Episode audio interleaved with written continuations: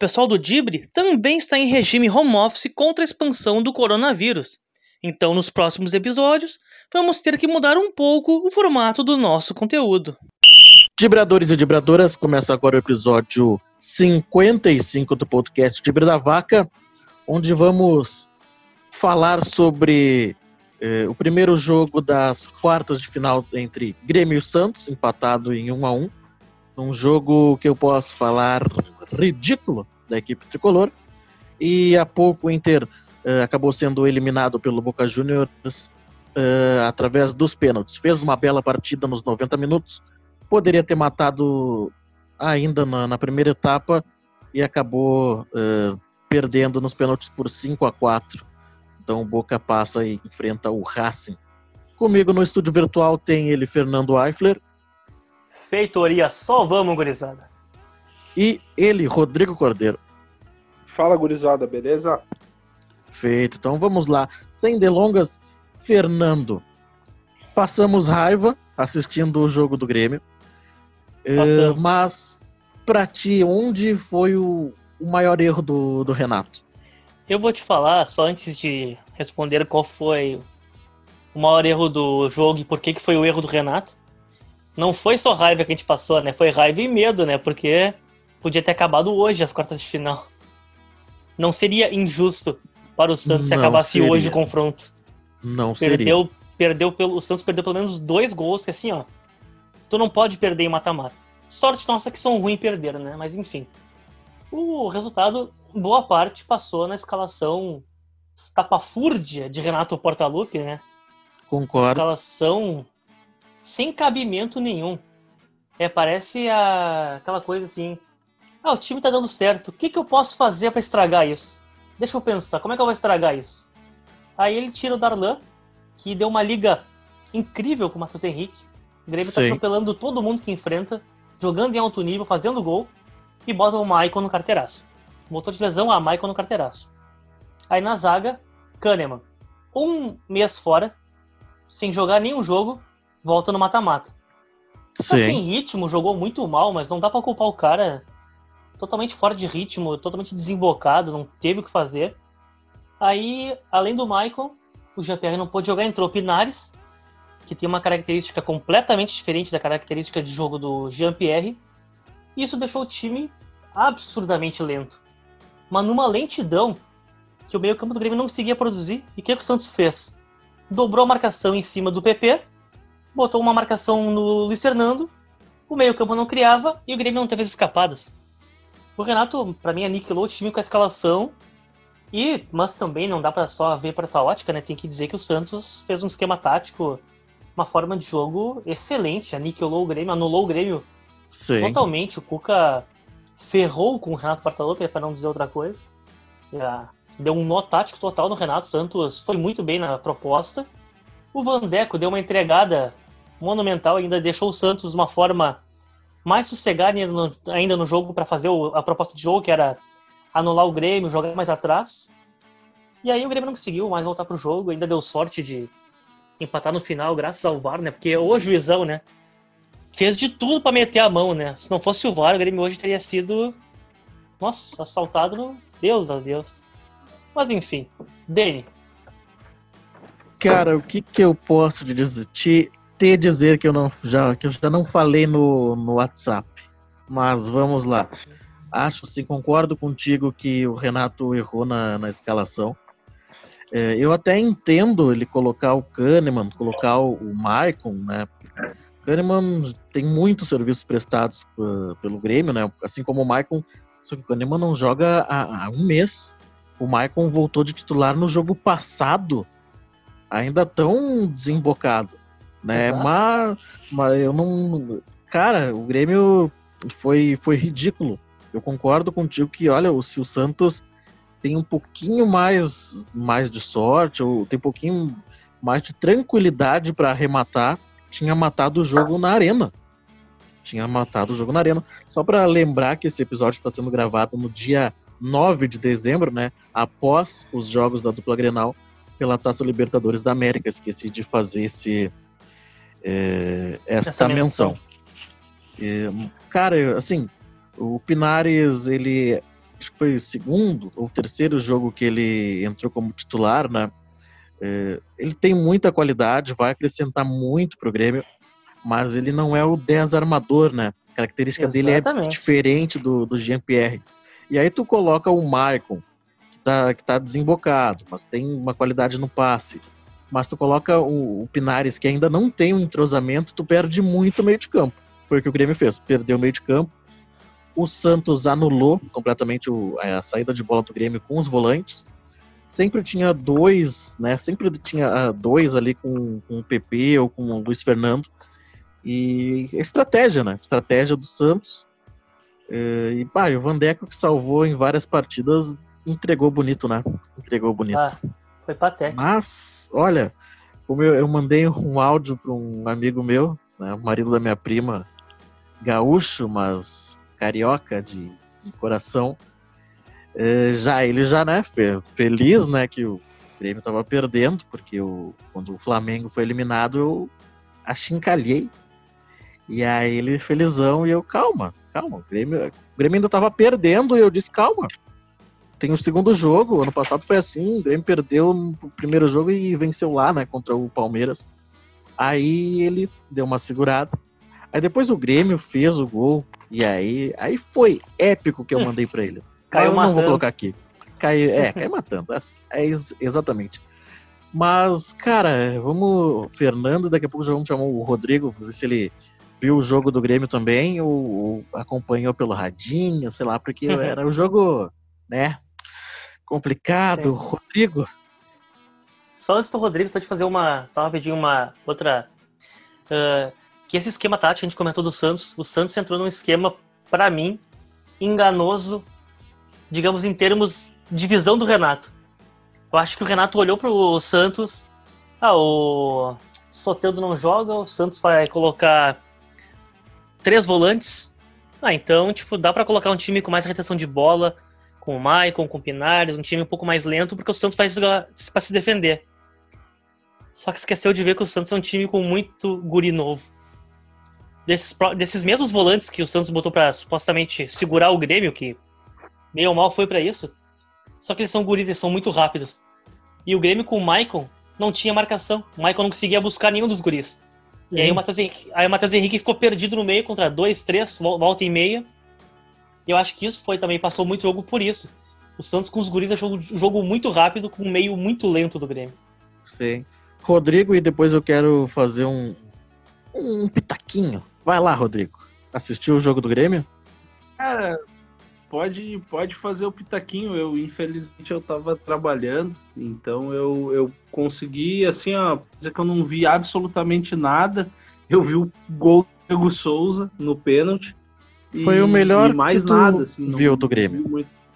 Mas é, só para comentar, assim, né, é, quando eu, eu vi a escalação, assim, me, me surpreendeu mesmo a, essa, esse retorno do. O do Kahneman eu acho que já era esperado. A, a sensação que eu tinha é que ele estava sendo preparado para esse jogo, né?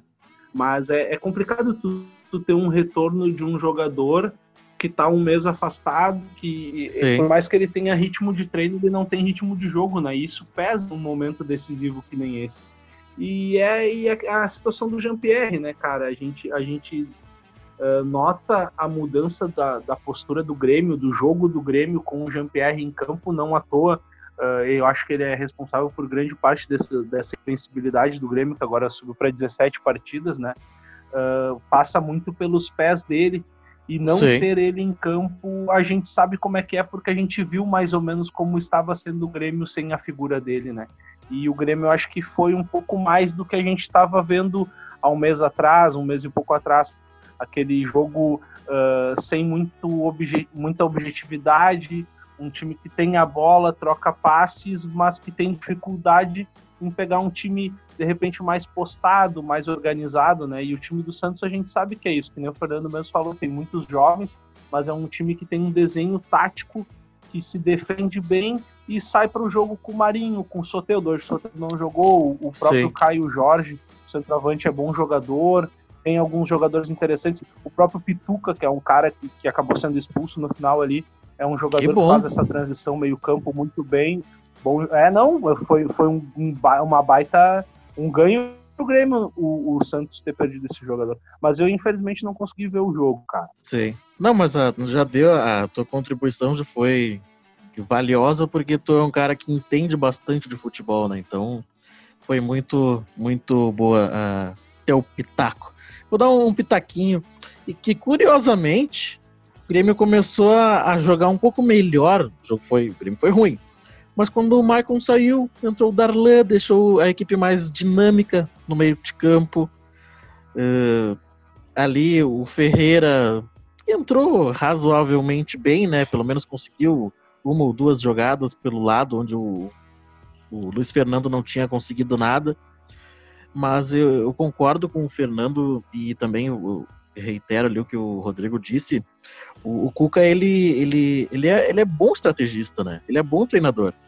Às vezes ele só o problema dele é que ele aposta muito no Cucabol, né? Mas ele também depende, claro, da característica de cada jogador que ele tem, no plantel de cada equipe que ele já trabalhou aí no, no futebol brasileiro.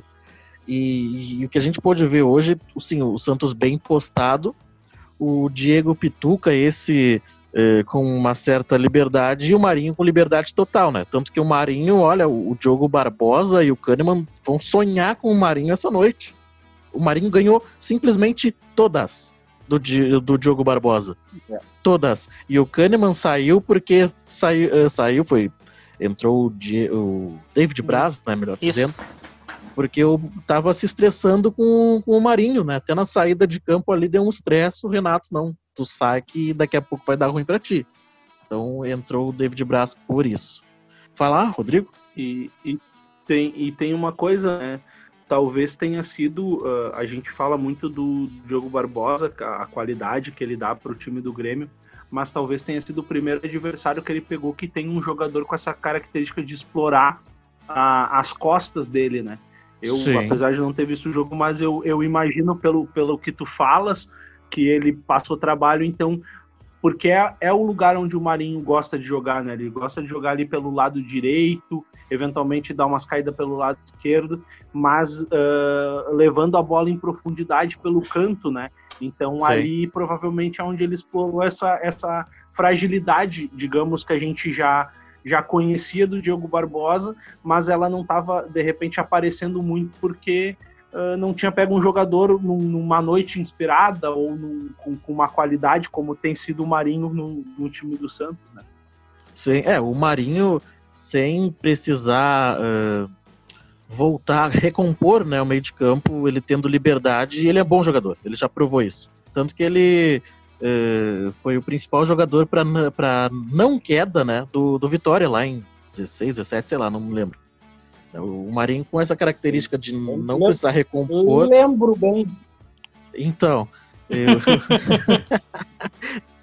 e tanto que o lado esquerdo de ataque do Grêmio, né, com o Diogo Barbosa e lado direito do, do Santos, tava eh, vazando que em um determinado momento, agora não me lembro quem saiu, quem o Cuca tirou, é, mas o Cuca botou o Madison, né, aquele lateral que era do Grêmio, que é, não é, não tem tanta é qualidade, é mas ruim. ele, mas no ataque ele vai bem, né, principalmente com a velocidade. E o Santos, tanto que o Santos teve em determinado momento é, Madison, Pará e Marinho para jogar para aquele lado, de tanto que estava vazando. Né? Mas eu acho que é isso. O Renato errou na escalação mas uh, um a um não é um placar bom para jogar a segunda partida, mas pelo que foi o jogo, um a um ficou de bom tamanho e ficou barato para o Grêmio. Fernando, quer fazer mais alguma uma ponderação ou não já passamos para o Inter? Só mais uma ponderação rápida, que tu falou claro. que é um, tipo, uma das qualidades sabe, do Madison é a velocidade. É a velocidade. Não, é a única. Porque se ele tivesse mais alguma qualidade, naquele contra-ataque no segundo tempo, lá mais pro final do jogo, o Santos teria feito o segundo gol. Porque era dois contra um. Porque era dois contra um. Era só ele ter pego a bola, pensado um pouquinho e metido no meio da área. Que eu não lembro quem é que tava lá, que era a caixa do Santos. Mas ele é. é falta um pouco de inteligência, né? Ele falta cruzou a bola lá falta... na lateral do outro lado falta o cognitivo. É que tem jogador que é isso, que não consegue correr e pensar ao mesmo tempo. A gente Exatamente. sabe disso. Ou tu corre é, ou tu pensa, né? E uma pessoa que pode falar sobre isso, sobre questões de estudo, sei lá, é o Rodrigo, ele é professor, né? Então ele sabe muito bem trabalhar o cognitivo. Olha só, essa palavra é bonita, cara. cognitivo. Cara, e, e, e, tem uma coisa, né? Uh, como é difícil, tu, tu, principalmente. Isso é um, é um, trabalho de base, né? Uh, mas como é difícil hoje em dia tu ver um jogador, e por isso talvez a gente fale tanto, destaque tanto o Jean-Pierre, né? Uh, como é difícil tu ver o jogador cerebral, aquele cara que tá com a cabeça levantada, que ele pensa a jogada na frente. Isso é o cognitivo Sim. que o Dani falou ali, né? É, é, é, tu ver a situação, tu antever e tu ter uh, ferramentas para sair disso, né? E, e, cara, o futebol, o futebol hoje ele, ele carece muito desse tipo de jogador. Não à toa que a gente vê, vem destacando muito o Jean-Pierre, e aí a gente pega assim, né? Uh, uh, Messi, Cristiano Ronaldo, que são jogadores que uh, não estão mais no seu auge, mas eles se destacam por conseguir fazer coisas diferentes dos demais, né? Por pensar fora da casinha, que nem a gente diz assim. Exatamente. É, esses jogadores assim, extra classe, eles já têm sempre uma ou duas jogadas prontas, né, para quando receberem. Né? Eles dão uma, uma visão geral do que está acontecendo e se eles receberem a bola, eles já sabem o que eles vão fazer. A tomada de decisão é muito rápida. Mas aí então falamos em é. tomada de decisão, cognitivo. Vamos, vamos passar para o Colorado, que tomou a decisão correta, a meu ver. O Inter fez uma bela partida, acho que entre esses seis ou sete jogos que o Abel está na Casa Mata Colorado, né? tirando os jogos do Covid ali, que ele não pôde estar, foi a melhor partida do Inter vi que o Inter no primeiro tempo, principalmente no primeiro tempo, poderia ter saído com uns 2 a 0 um placar que já daria a classificação, mas aí faltou um pouquinho, acho que faltou qualidade para arrematar, talvez um certo nervosismo até sair o gol né, do, do, Fab, do Fabra contra no, no, no segundo tempo. Mas eu quero ouvir do Rodrigo Cordeiro o que ele achou da, da escalação promovida pelo Abel Braga e, e e para ele, uh, o que faltou para o Inter uh, se classificar, obviamente, né? Faltou um gol, faltou acertar os pênaltis, mas para ele, como Colorado. Dene, vamos lá. Uh, cara, so, em partes, né? Vamos, vamos fazer que nem o Jack Stripador, vamos por partes. Primeiro a escalação e depois. Primeiro a escalação. Parecer sobre o jogo, o... num geral. Tá, vamos lá. Uh, cara, a escalação ela me surpreendeu, tá? Uh, não, não pelas laterais, até uh, hoje eu estava conversando lá na, na empresa em que trabalhamos, conversando com alguns colegas colorados, e eu disse assim, cara, eu apostaria no Moisés na esquerda, não só pela questão da defensiva, né, mas porque Sim. eu imaginava que o Inter talvez ah, eu, eu imaginava que o Inter ele fosse tentar segurar o jogo, amorcegar o jogo e tentar definir alguma coisa no segundo tempo, tá? A escala não me surpreendeu, uh, me surpreendeu o Heitor na do, na do na, o, desculpa, o Rodinei na do Heitor e o Prachedes. Só que o Prachedes é uma coisa que a gente já vem comentando aqui no Dibre, né, cara? É, a gente já falou em várias oportunidades o quanto ele melhora a qualidade de passe do Inter e é um jogador que eu gostaria de ver exatamente na posição que ele foi escalado hoje. Como aquele meia mais centralizado, um jogador mais pensador, eu acho que ele tem essa característica. Uh, não, ele não tem a, a, a genialidade do Jean-Pierre, né? Que é o, o, o cerebral do time do Grêmio, mas ele, ele tem alguns lampejos dessa, dessa, genialidade desse passe, dessa procura de, de, de, uma bola diferente. Ele até errou uma inversão onde todo mundo faria o simples e tentou o diferente, tentar um espaço novo. E eu gostei muito da presença dele no, no jogo. Vamos falar um pouquinho do jogo. Cara, o, o, o, primeiro tempo do Inter ele foi muito surpreendente. Onde eu esperava uma postura mais defensiva, o Inter ele optou por fazer o contrário. Ele se postou no campo do Boca, apertou a saída de bola, não aquela pressão, né, mas aquela meia pressão, mas lá em cima, e Sim. fazia com que o Boca rifasse a bola e logo o Inter recuperava.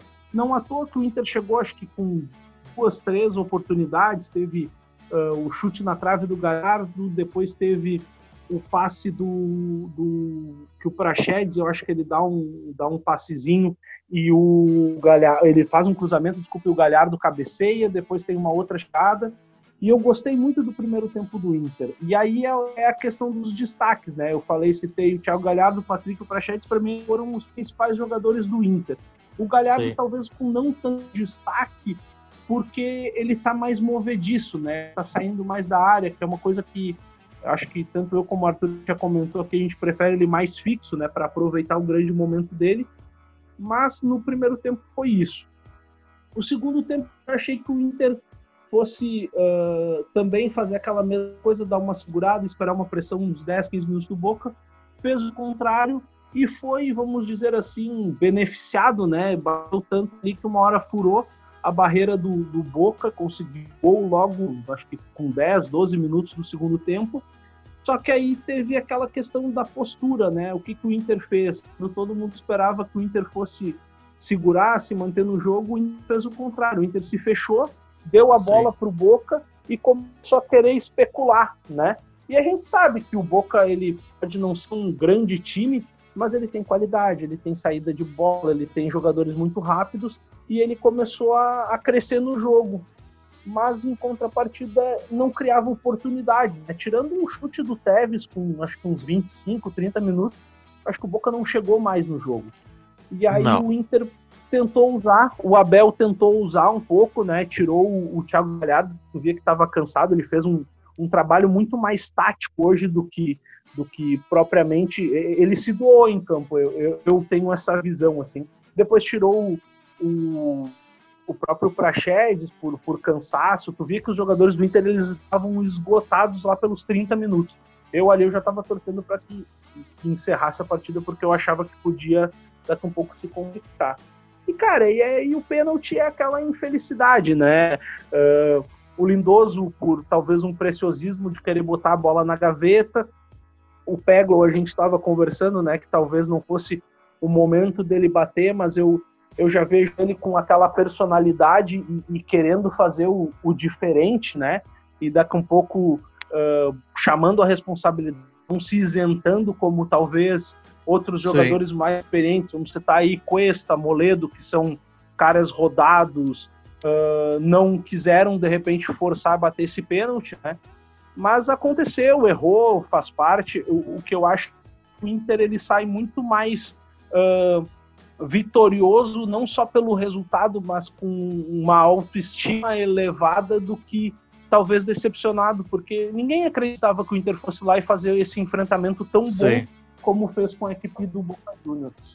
Mostra um, mostra um poder de reação, né? Que o Inter ainda pode buscar pelo menos eh, uma vaga em Libertadores, né? Acho que está um pouco distante do título nesse momento, mas o campeonato, Sim. mesmo o São Paulo já disparando, acho que ainda tem muito, muitas equipes ainda tem muito a crescer, né? Falando aí num, num campeonato brasileiro, mas eh, mostrou um poder de reação. Até falei lá no, no grupo, né? Que eh, pelo primeiro tempo do Inter tinha ficado barato o 0 a 0 né? E via assim o Inter eu fazendo um gol, né? Até coloquei lá no grupo. Só que eu coloquei lá né, que a minha previsão era os 33, né? O famoso gol cagado, né? E, e no fim, uh, houve né, o gol cagado, né? Que o Inter sempre tem, mas aos dois, três minutos do, do segundo tempo, que aí deu uma tranquilidade para o Inter jogar, né? E aí sim adotou essa, essa tática de dar uma especulada. De... Primeiro o Inter tentou até uns 10, 15 ali fazer um segundo gol enquanto ainda tinha pernas, né, alguns jogadores. Depois, sim, realmente deu a bola pro, pro Boca e esperou algum contra-ataque, alguma especulada, né, como o Rodrigo bem falou. E foi por pouco, cara. Foi por pouco que não deu no, no tempo normal mesmo, né?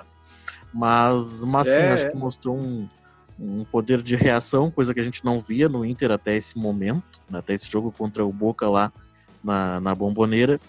E eu acho que o Inter pode crescer no, no Campeonato Brasileiro visando uma, uma vaga na Libertadores, né? Se possível, briga por título, mas aí eu acho que não é a, é a questão nesse primeiro momento, né? Visto que o Inter internamente não, não está muito bem, né? Principalmente é, pela sua direção e daqui a pouco, acho que uma semana, dez dias, tem, tem eleição no clube, né? Mas, Fernando, quer acrescentar alguma coisa é, entre Boca e Inter lá na, na Bomboneira? Sim, sim, tem uma, algumas coisas para acrescentar. Que uma delas é o que tu, Denilson, vinha falando dos últimos jogos do Grêmio.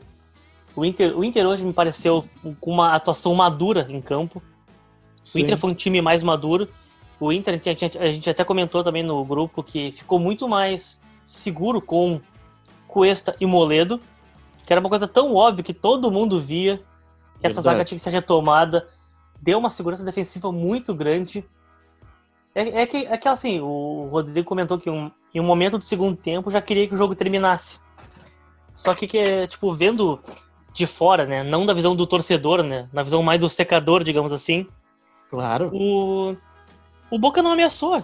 Em nenhum momento, de forma veemente, tipo, ah, o Inter teve, passou perigo por 5, 10 minutos, perigou tomar gol. Não teve muito isso. Sabe? O Boca em nenhum momento teve uma sequência de produção ofensiva que ameaçasse claramente o Inter. Correto. Isso que mais me surpreendeu do Inter ter se fechado também. Que o Inter. É que, é que, é que também isso vai pela fase atual do Inter, uma fase ruim. Talvez não quisesse arriscar ir para cima e tomar um gol no contra-ataque e botar tudo para tudo fora. Quis garantir pelo menos os pênaltis. Mas pela forma que o Boca estava se portando em campo, o Inter poderia ter ido pouco para cima e feito um, e tentado um segundo gol.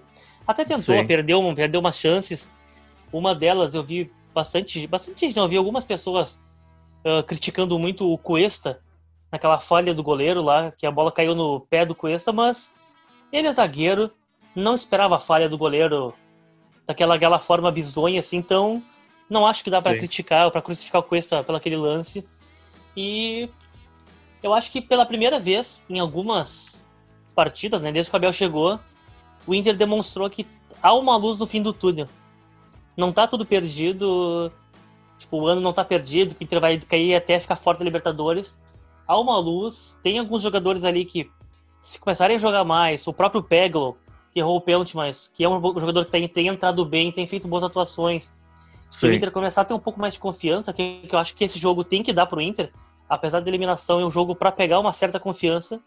Eu acho que o Inter, como o Dani falou agora há pouco, tem possibilidade de ficar pela zona da Libertadores e buscar uma vaga direta na Libertadores. Mais do que isso não tem como, que São Paulo disparou muito e vai ser muito difícil de buscar.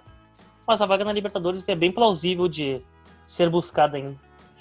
É bem, é bem por aí, concordo. Uh, eu tinha mais uma coisa para falar do jogo do Inter, mas acabei esquecendo. Ah, sobre o Cuesta ali. Cara, aquele lance ali, olha, pode ser até o atacante. Ninguém, ele não esperava aquela bola. O goleiro Sim, fosse sair tão mal, né? Então não dá para crucificar o Cuesta naquele lance.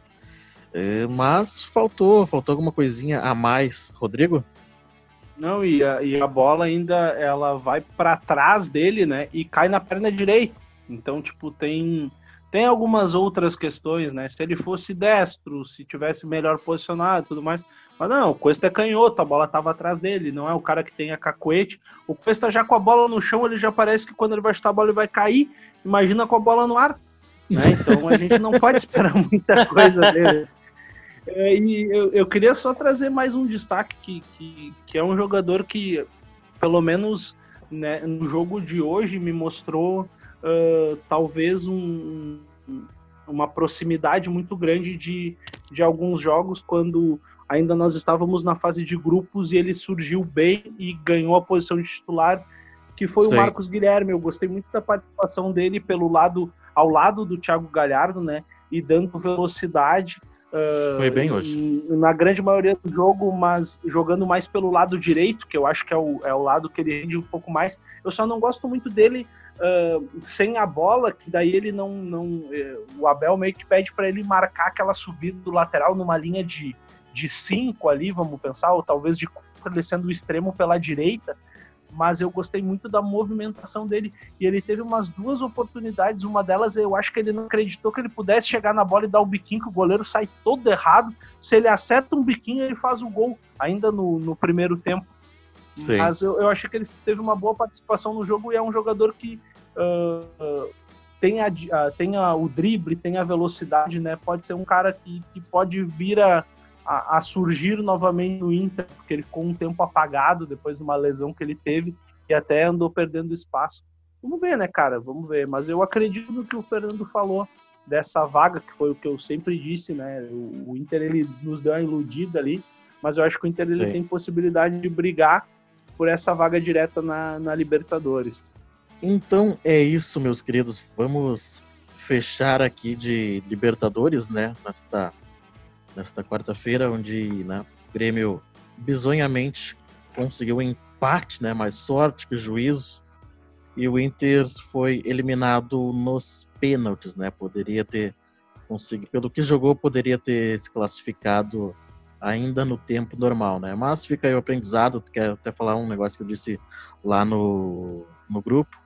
É, essa, o Peglo cobrando e errando, isso me, me lembrou o PP, né, ano passado, contra o Atlético né, pela Copa do Brasil. Então, daqui a pouco, isso serviu para o PP crescer, né, e hoje a gente vê o, o que é o PP para o Grêmio. Talvez aí o Peglo consiga é, se inspirar também e consiga é, crescer no Inter, né.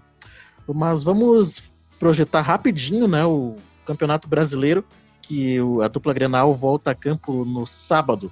O Inter enfrenta uh, no sábado, dia 12 de dezembro, né? O Inter enfrenta às 19 horas o Botafogo aqui no Beira-Rio e o Grêmio enfrenta lá na Serrinha no sábado às 21 horas o Goiás. Rodrigo Cordeiro, como tu enxerga esse jogo? Uh, acredita numa vitória do Inter agora até para conseguir melhorar a sua posição no Campeonato Brasileiro? Olha, vamos pegar o, o que o Fernando falou ali de, de, de, buscar uma vaga direta na, na Libertadores, né? Se o Inter Sim. almeja isso, tem a obrigação de conseguir um resultado positivo contra o Botafogo, que é um time que tá lá embaixo, tá mal, tá, tá caindo pelas tabelas lá. É e eu fraco, acho que o Inter é pode fraco. conseguir uma vitória aqui sim, de repente uns 2 a 0 se der um pouquinho mais para aquele jogo para para pegar uma moral para voltar a embalar, Thiago Galhardo voltar a fazer gol, essa coisa toda aí. E eu acho que o Grêmio também consegue uma vitória lá na Serrinha, mesmo de repente jogando com time reserva. Então acho é. que, como a gente já comentou, o grupo do Grêmio é bom e tem como, como conseguir surpreender lá, de repente, um a 0 uma coisinha assim. Fernando, como tu enxerga os dois jogos? É, eu acho Inter que... e Botafogo. E Grêmio e Goiás. Isso. Eu acho que os dois são muito, muito favoritos. O Inter já demonstrou uma subida de produção e o Botafogo vem numa desgraça completa. São seis derrotas consecutivas, vindo agora de um 4 a 0 para o São Paulo. Eu acho que o Inter vence Sim. o Botafogo, retoma finalmente um caminho mais de vitórias, uma certa tranquilidade. Acho que o Inter vence o Botafogo sem muito susto. Acho que o Inter consegue uns 2 a 0 em cima do Botafogo. E o Grêmio mesmo com o time reserva, ainda acho que o Renato não vai botar totalmente reserva, vai ter alguma peça aqui e ali do time titular. O Goiás é lanterna, joga muito mal, acho que o Grêmio vence o Goiás mais uma vez também. Não acho que vai ter tanta facilidade, mas deve vencer, aposto em 2 a 1 pro Grêmio. Tá aí. Uh, se Jean-Pierre. Resposta rápida. Se Jean-Pierre tivesse tiver condições, tu colocaria ele nesse jogo contra o Goiás ou pensaria só no Santos? Não colocaria, pensaria contra o Santos, não arriscaria. De tá, nenhuma então... hipótese. É, então, só para o meu pitaquinho entre Inter e Botafogo, eu acredito numa vitória do Inter, né? Se jogar, assim, 50% do que jogou contra o Boca ganha naturalmente do Botafogo, porque o Botafogo é muito ruim.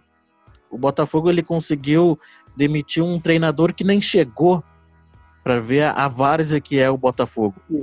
E o Grêmio, eu acredito que é, possa vencer sim o, Goiás. Acredito numa equipe mista aí e colocaria o Pinares aí para ganhar mais alguns minutos, ganhar um pouco mais de entrosamento, visando até o jogo de volta com o Santos, porque a gente não sabe se o Jean-Pierre vai ter condições de jogo para a próxima semana, onde o Grêmio precisa precisa vencer né? O Santos, se quiser a classificação na Taça Libertadores da América.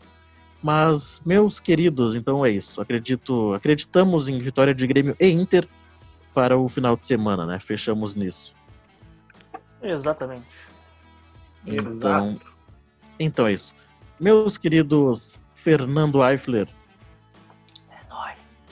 E Rodrigo Cordeiro. Feitoria gurizada. quero agradecer a presença dos dois, né? Temos poucos minutos para encerrar o, episódio. Uh, era isso, meus queridos. Muito obrigado pela presença. Valeu. Pede pro pessoal seguir as redes. Eu ia dizer, faz olha, a chamadinha aquela marota. Olha a voz, essa voz. Sim, vou pedir então. Aquele, aquele pedido, não queria ser, ser redundante, né? Redundante, sei lá, mas vou fazer o pedido para a gurizada que acompanha os nossos episódios, gosta do nosso trabalho, que nos procurem nas redes sociais aí no Twitter, onde comentamos os jogos, temos a página no Facebook, temos a página, temos o canal no YouTube e no Instagram, arroba o da Vaca ou Dibre da Vaca. Então, meus queridos, muito obrigado pela presença e vamos embora, né? Vamos embora que sábado tem mais. Bora, gurizada. Valeu. Até a próxima. Feito, galera. Lembrando que este episódio tem o apoio de Telenic Lanches e na Onda Brown. Voltamos após a próxima rodada da dupla Grenal no Campeonato Brasileiro. Até a próxima.